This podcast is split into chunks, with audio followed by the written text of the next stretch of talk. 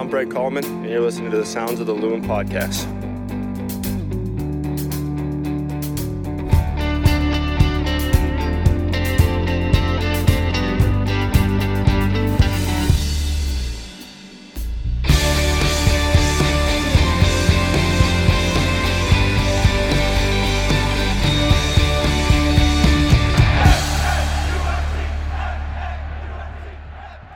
Good morning, afternoon, or evening, depending on when this finds you. Welcome to the Sound of the Loons podcast. I am your host, Steve McPherson, and I am thrilled to welcome back Cal Williams, who's been across the pond for the last several weeks.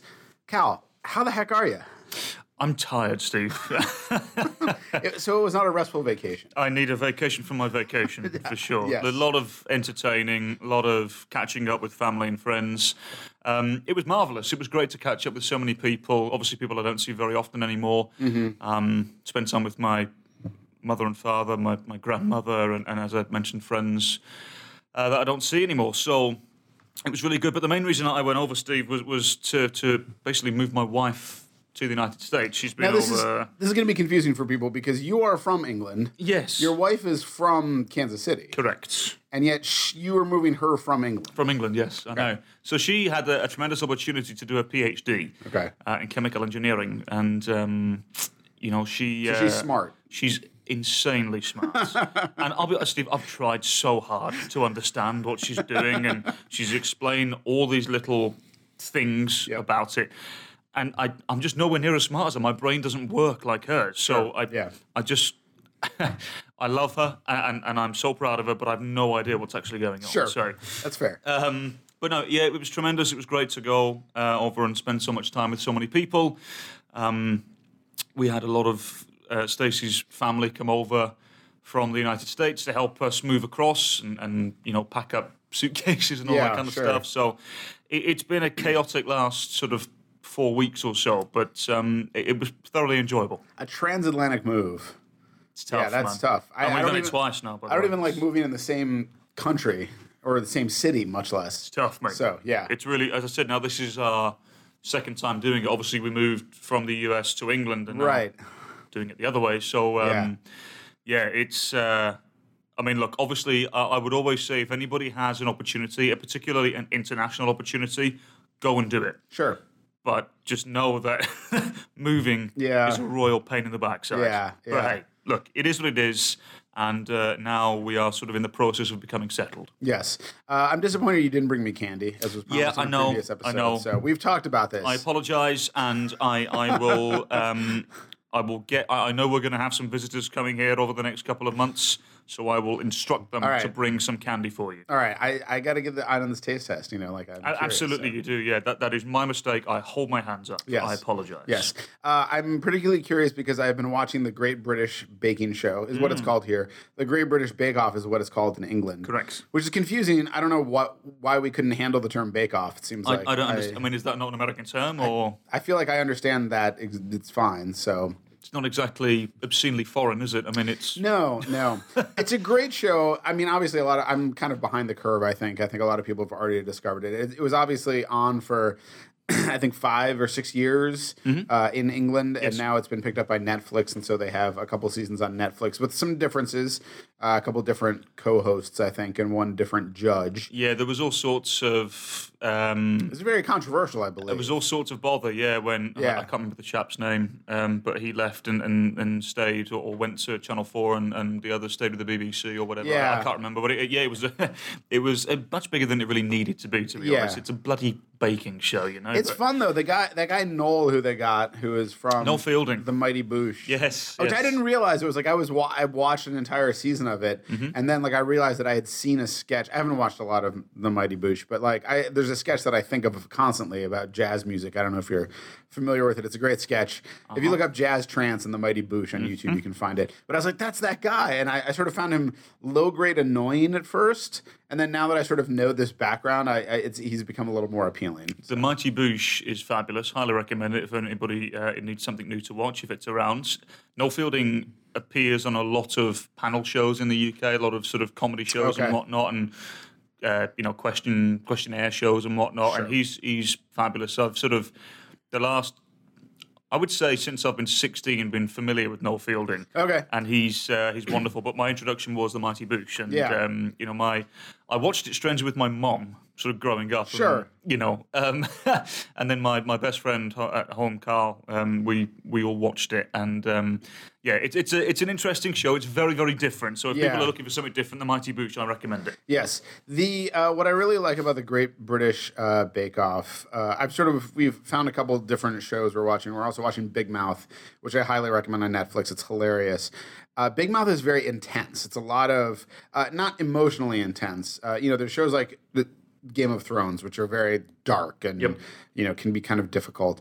Um, Big Mouth is there's just so much comedy. There's so much happening. Like it's just a constant, constant jokes. And sometimes you feel a little overwhelmed by it.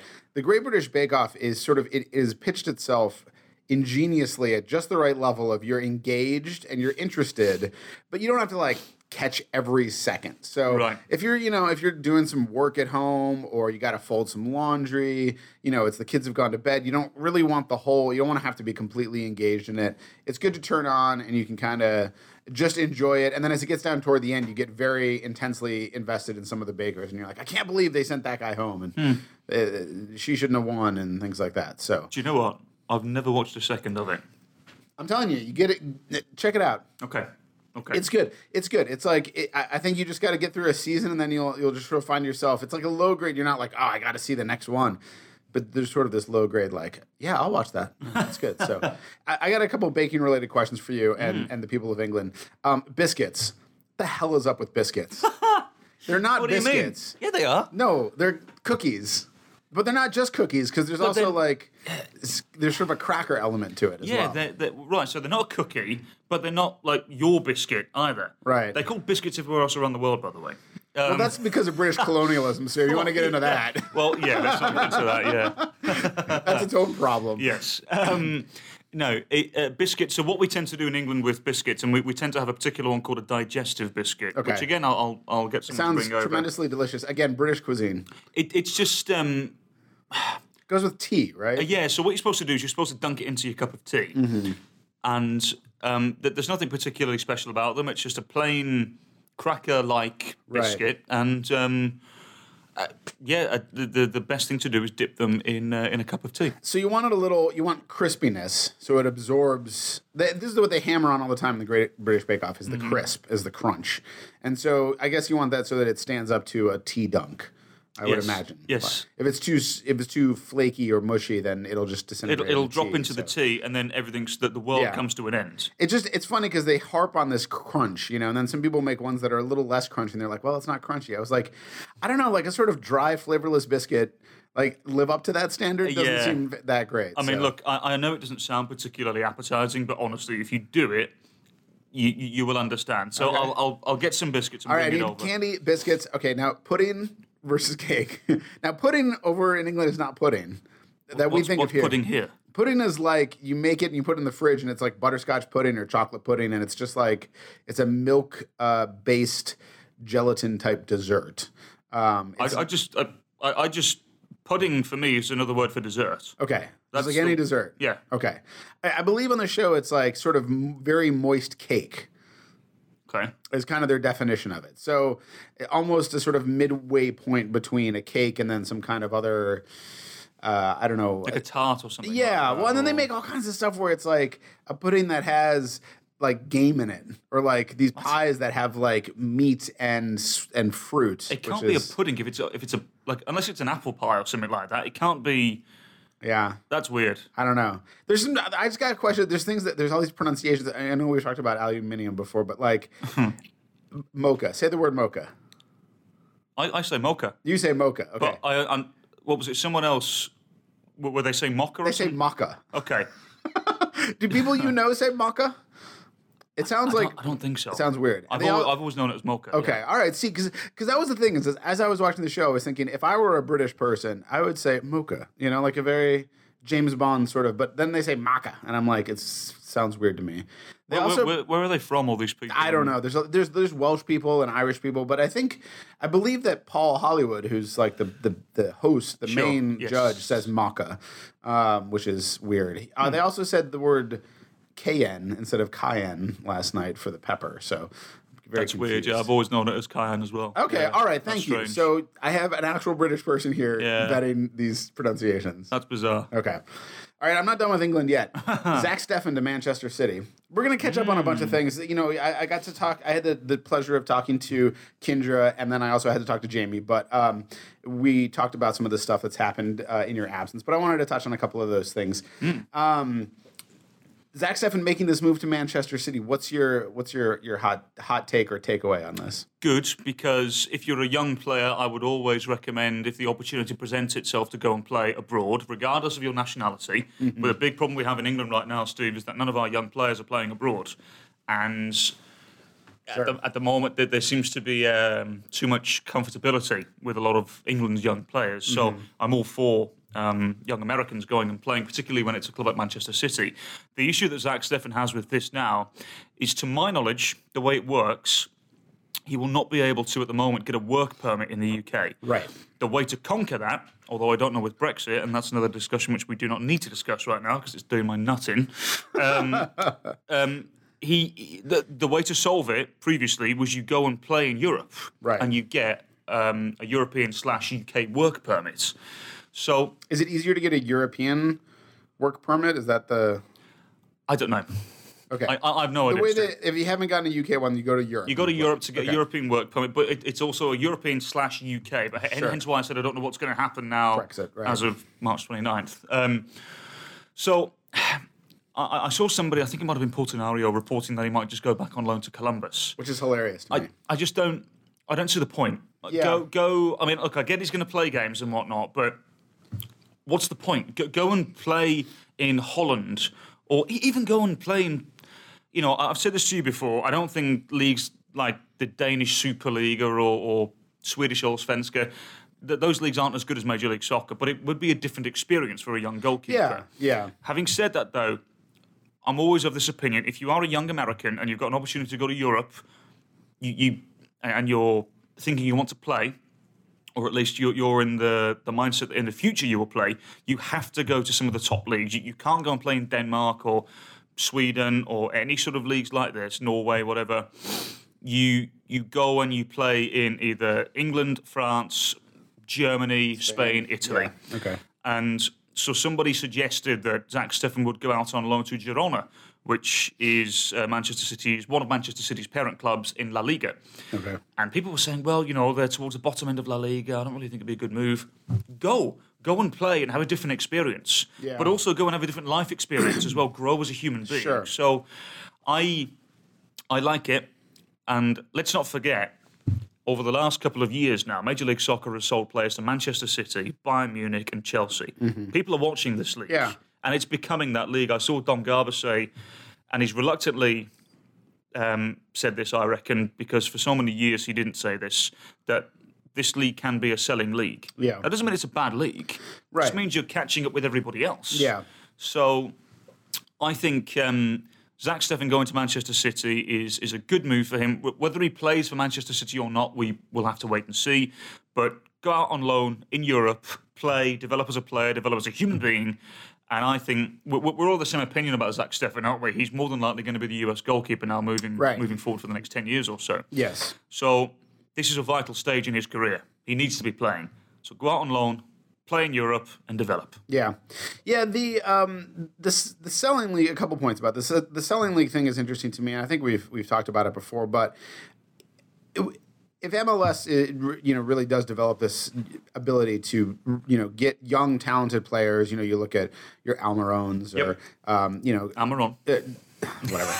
um, uh, uh, Gonzalez, can I say that? Um, sorry. oh, uh, Gonzalo, Uh, sorry, no, sorry, Martinez. no, Martinez. Yes, Gonzalez, yes. who's coming in, is coming in. Um, Martinez, you know, he he was in Serie A before this, right? And he was, is that right? I think Which Martinez. Gonzalez are you talking about? no, no, no. Sorry, Martinez, Josef Martinez. Yes, he was in Okay, Serie A. Yes, right. correct. So, but he got the opportunity here to really shine, right? Yes. And that raises his stock. If this is if this is the direction um, that Major League Soccer is going, it's going to require a somewhat different kind of fandom than U- U.S. fans are used to. Mm-hmm. I think, um, which is this idea of building, you know, a perennial championship team um, with this cast of people, like a dynasty, Mm-hmm. right? You think about like Kobe and Shaq repeating as with the Lakers, Michael Jordan with the Bulls, Tom Brady and the Patriots, like this sort of the Warriors right now in the NBA, building this like this is the the the, the dynamo that destroys you know the league every year. Sure. That's not really what I think a selling league is going to be about. I mean, we'll see what happens with Atlanta. We're gonna I'm gonna touch on that later, but um, but I think it can be a very compelling kind of fandom because in some ways it's a little more like I think we're used to it in the NCAA. I was just about to say, Because college is it not sports college is kind of that because it's like what you become a fan of is the program and the coach. Yep. Um, sort of something a little more um, metaphysical than the players, um, because you appreciate the players who are there, but they're going to be there for two, three, Sure. you know, years um, before they move on.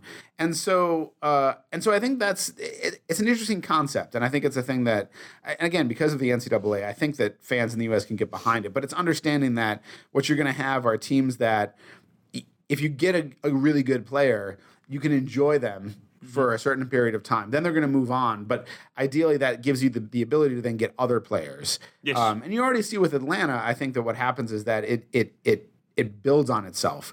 I think that's different in the in in other major leagues like you know the NBA and stuff like that. Is succeeding with one draft pick, like you get you hit the the lottery, you get a draft pick, he's really good.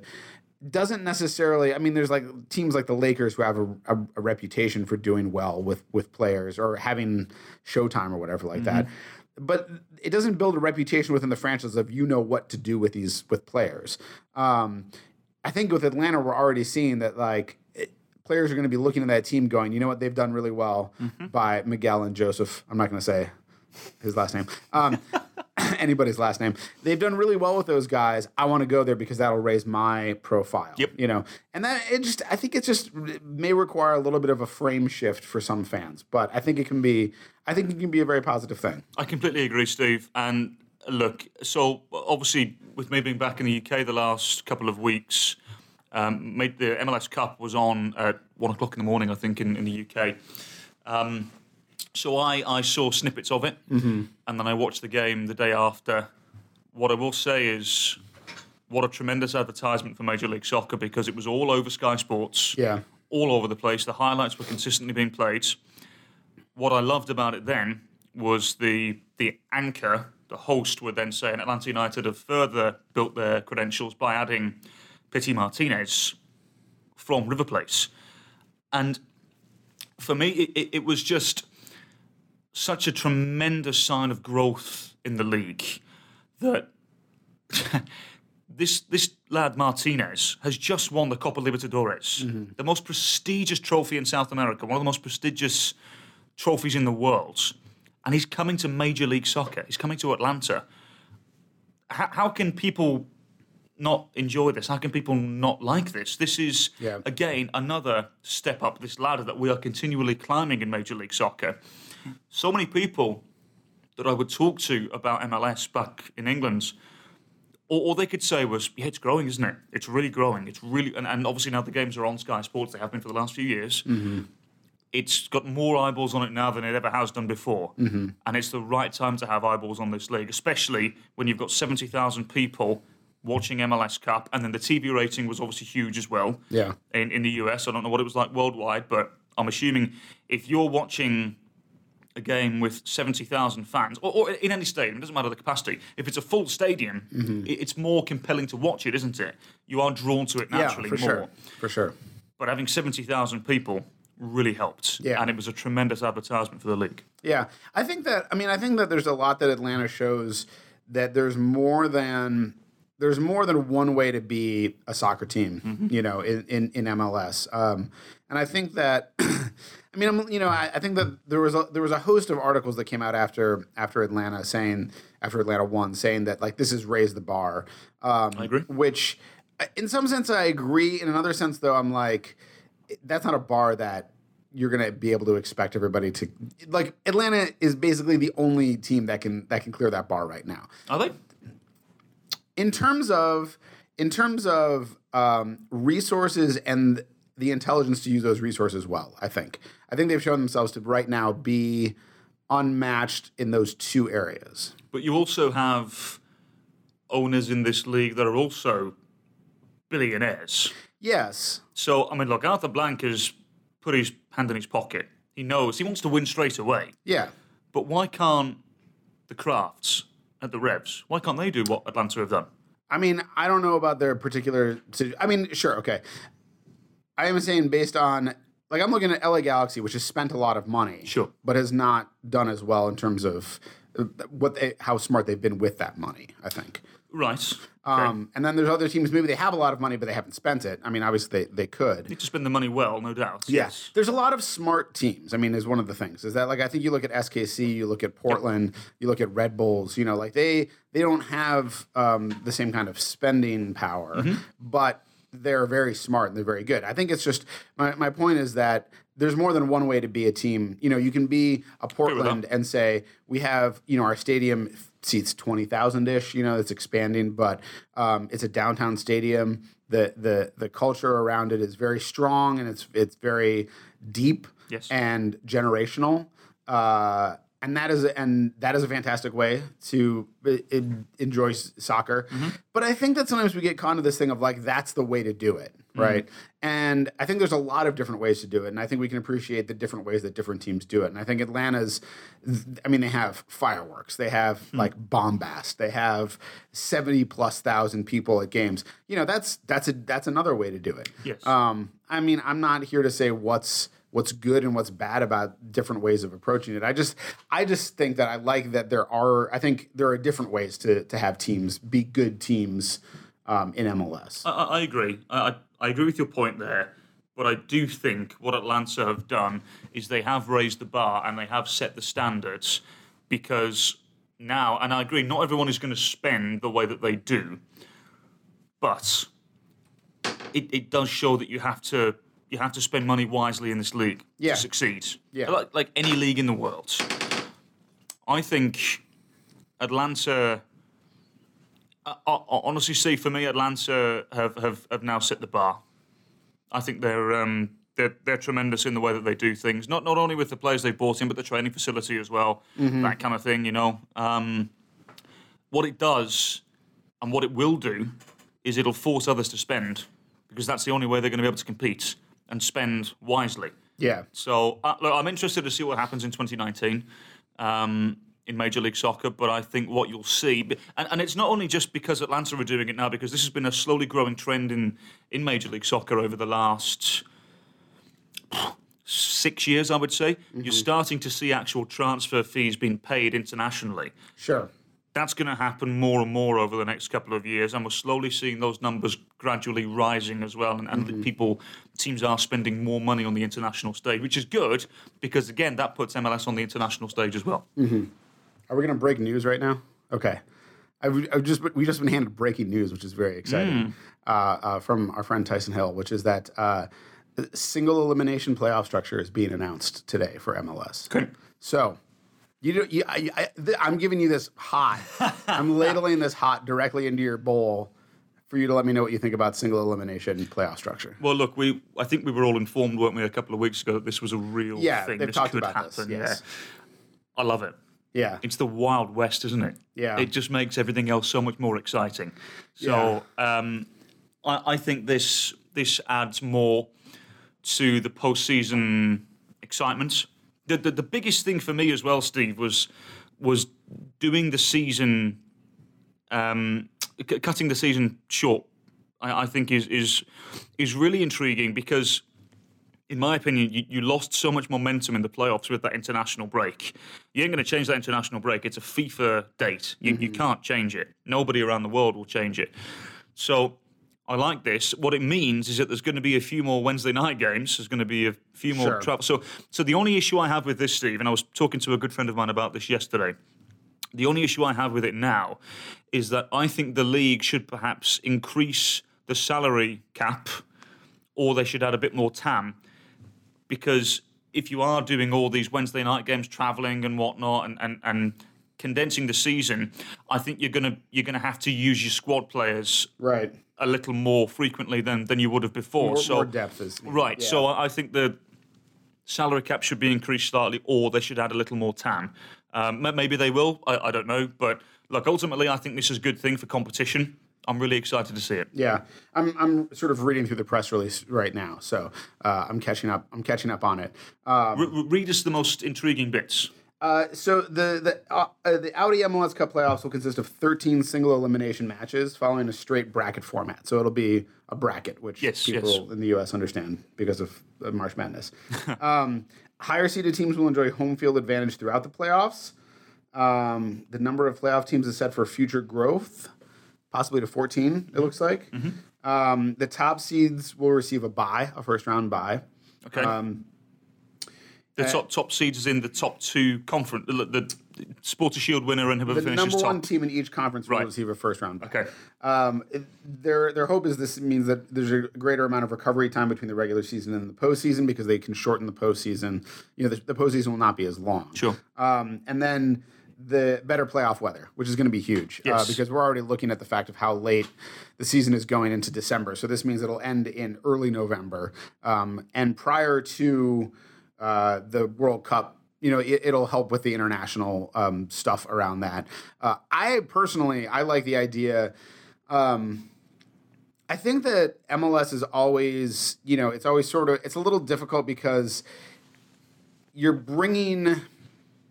We know there were initial things that that that MLS did where it tried to Americanize the game, right? Um, that didn't work so well.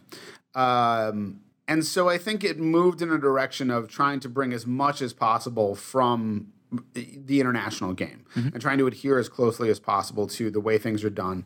Um, but I think it's smart along the way to question like what fits.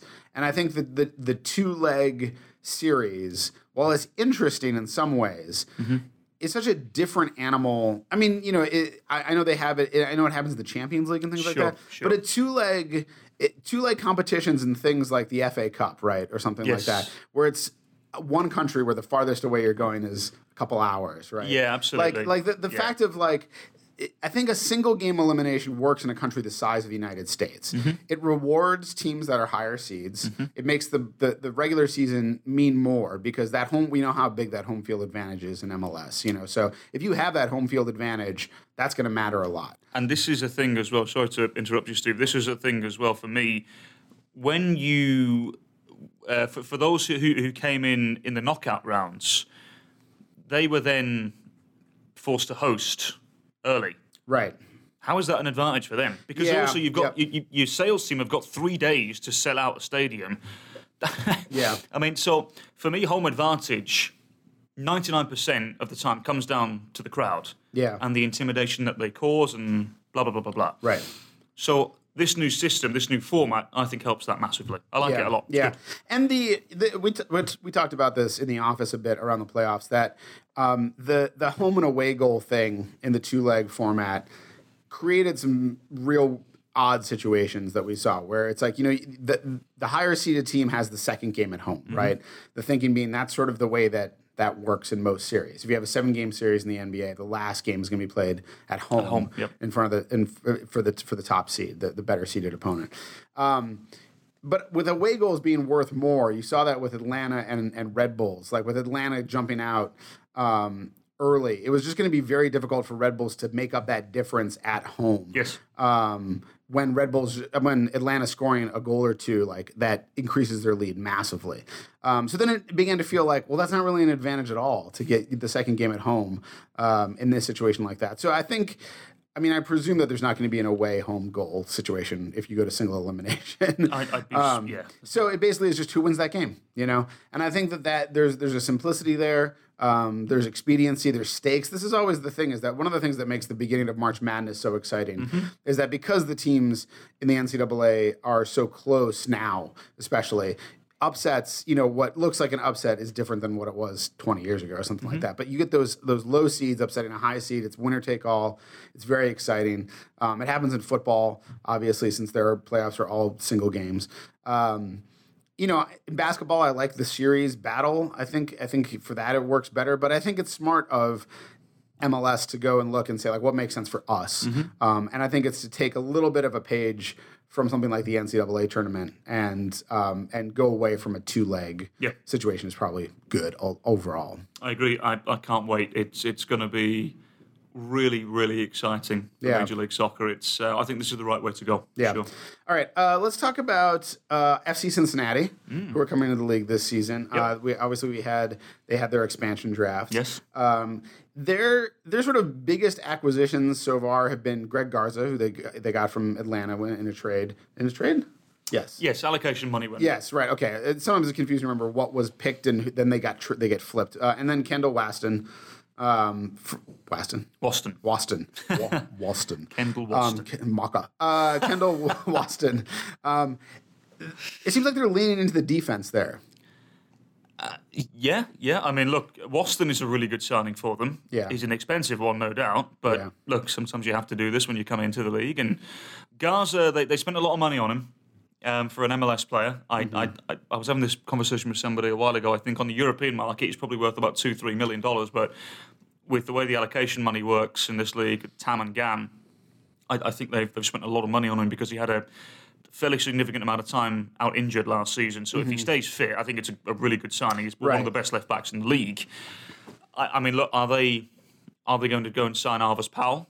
People have suggested that's going to happen at some stage over the next few days. If they do, I think that's another good signing. But my biggest concern for for Cincinnati is that they've they've signed a lot of USL players, a lot of them. Yeah.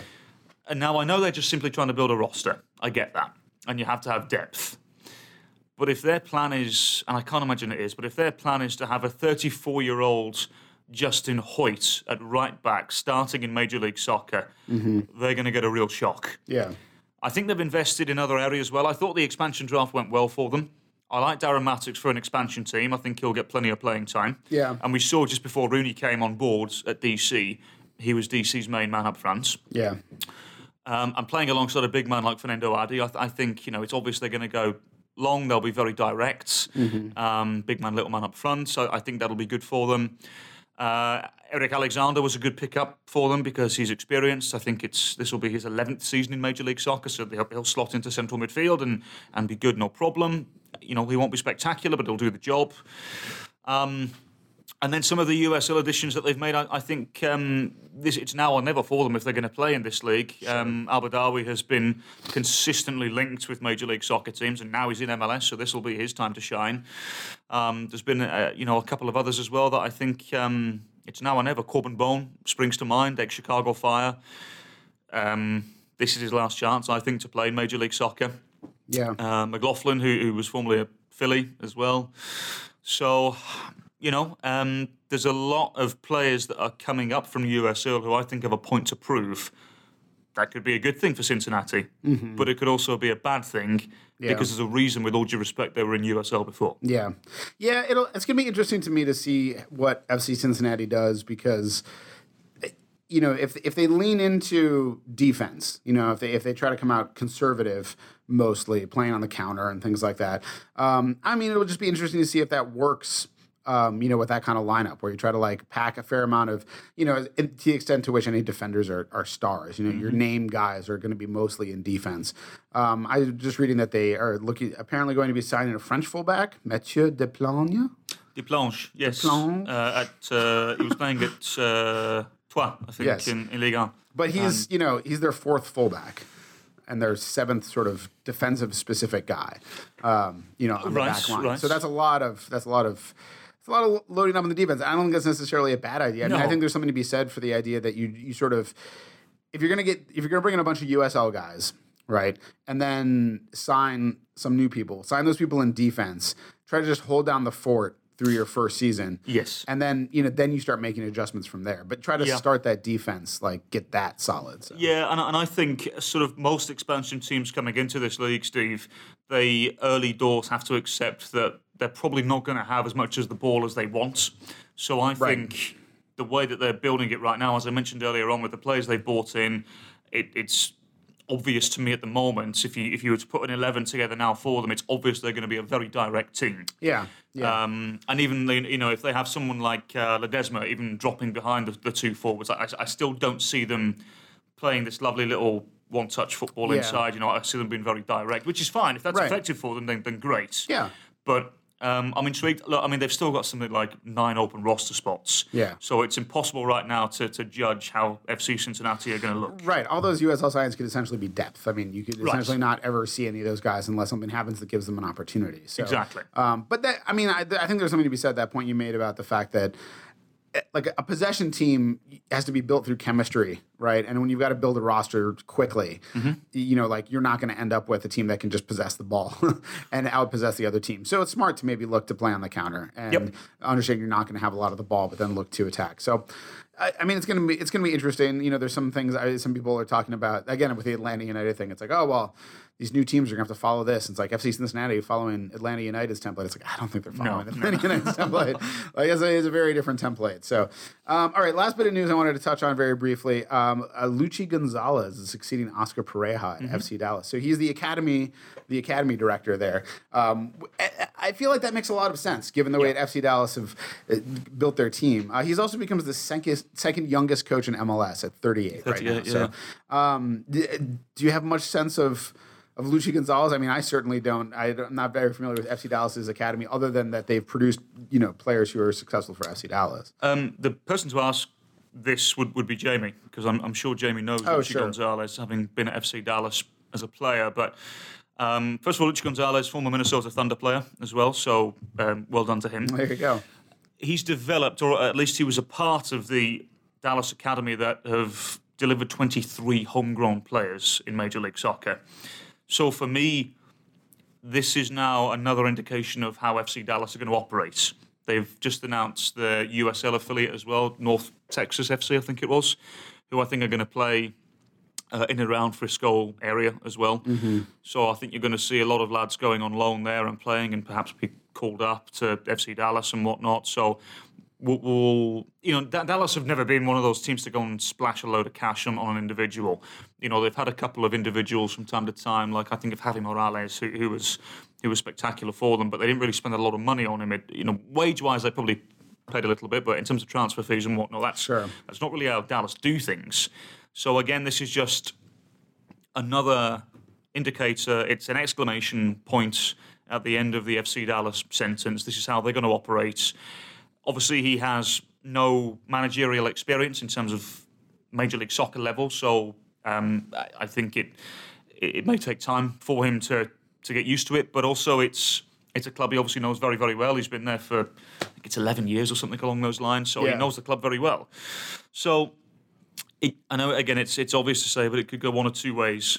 But I, I'm interested to see. I think we'll see a lot more homegrowns coming in to the FC Dallas first team, as Yeah. if they haven't had enough already. Right. But I think we'll see even more over the course of the next 12 months. Yeah, and it's um I'm always I always like the idea of trying to get a guy at you know in his late 30s, early 40s, like a guy where you can say this is the architect, you know, like we and again, he's been there for he's already been there for more than a decade, right? But you're saying you know, there's going to be some stumbles along the way, probably. But FC so. Dallas is built for that. Again, with the homegrown system, it's like that's what they expect. But if it works, if it pans out, then you've got a guy who can be leading your program for a decade plus, like two Yeah, decades. yeah. You know, like you're not. This is very different. And again, it's sort of that different style. This is very different than a Tata Martino who's in for two years and then out. You're going to bring in somebody else who's could be in for two years and then out. You know, this is it's just a different approach. Um, and I, I, I like seeing that variety of, of of things in the league. So Yeah, patience is key for Dallas, I think. Yeah. Um, but we'll, we'll wait and see. I mean, I, I, I do enjoy this time of year, Steve, because obviously there's so many trades going around. Yeah. There's so much, so much movement, you know. And and look, what I will say, I, I- I can't say much, but look, I mean, I, I think Minnesota will will be very active. We are active at the moment. There's people around. I know fans don't want to hear this. We they don't want to hear that that sentence that people have said before. We're trying. Yes. You know, but I've spoken to a lot of people, particularly over the last month in England, a lot of scouts, a lot of agents that I know. Minnesota United are popping up in a lot of conversations. So I, I think over the next month or so, uh, we could be seeing some arrivals. Sure. And it's going to be um, going to be an exciting time heading into Allianz Field. I mean, I can't say that they haven't talked to Messi. I'll just leave it The fifth that. best player in the world, apparently, Right. which is ridiculous. Ludicrous. Um, Cal, it is lovely to have you back. It's good to be back, Steve. Thank mean- you very much. Kendra's great. Jamie's okay. you know, like they're fine, but you know, I, I've, I've missed your lilting British accents. I appreciate it, and I've missed your dulcet tones as well. Oh, thank you. You know. Well, thanks for thanks for joining us for the 38th Sound of the Loons podcast. Be sure to leave us a nice review on iTunes or at the very least a five star rating, and follow the team on Twitter at MNUFC. You can follow Cal at CalWilliamsCom and me at Steve. And remember, there's only one person in this whole world like you, and people can like you exactly as you are.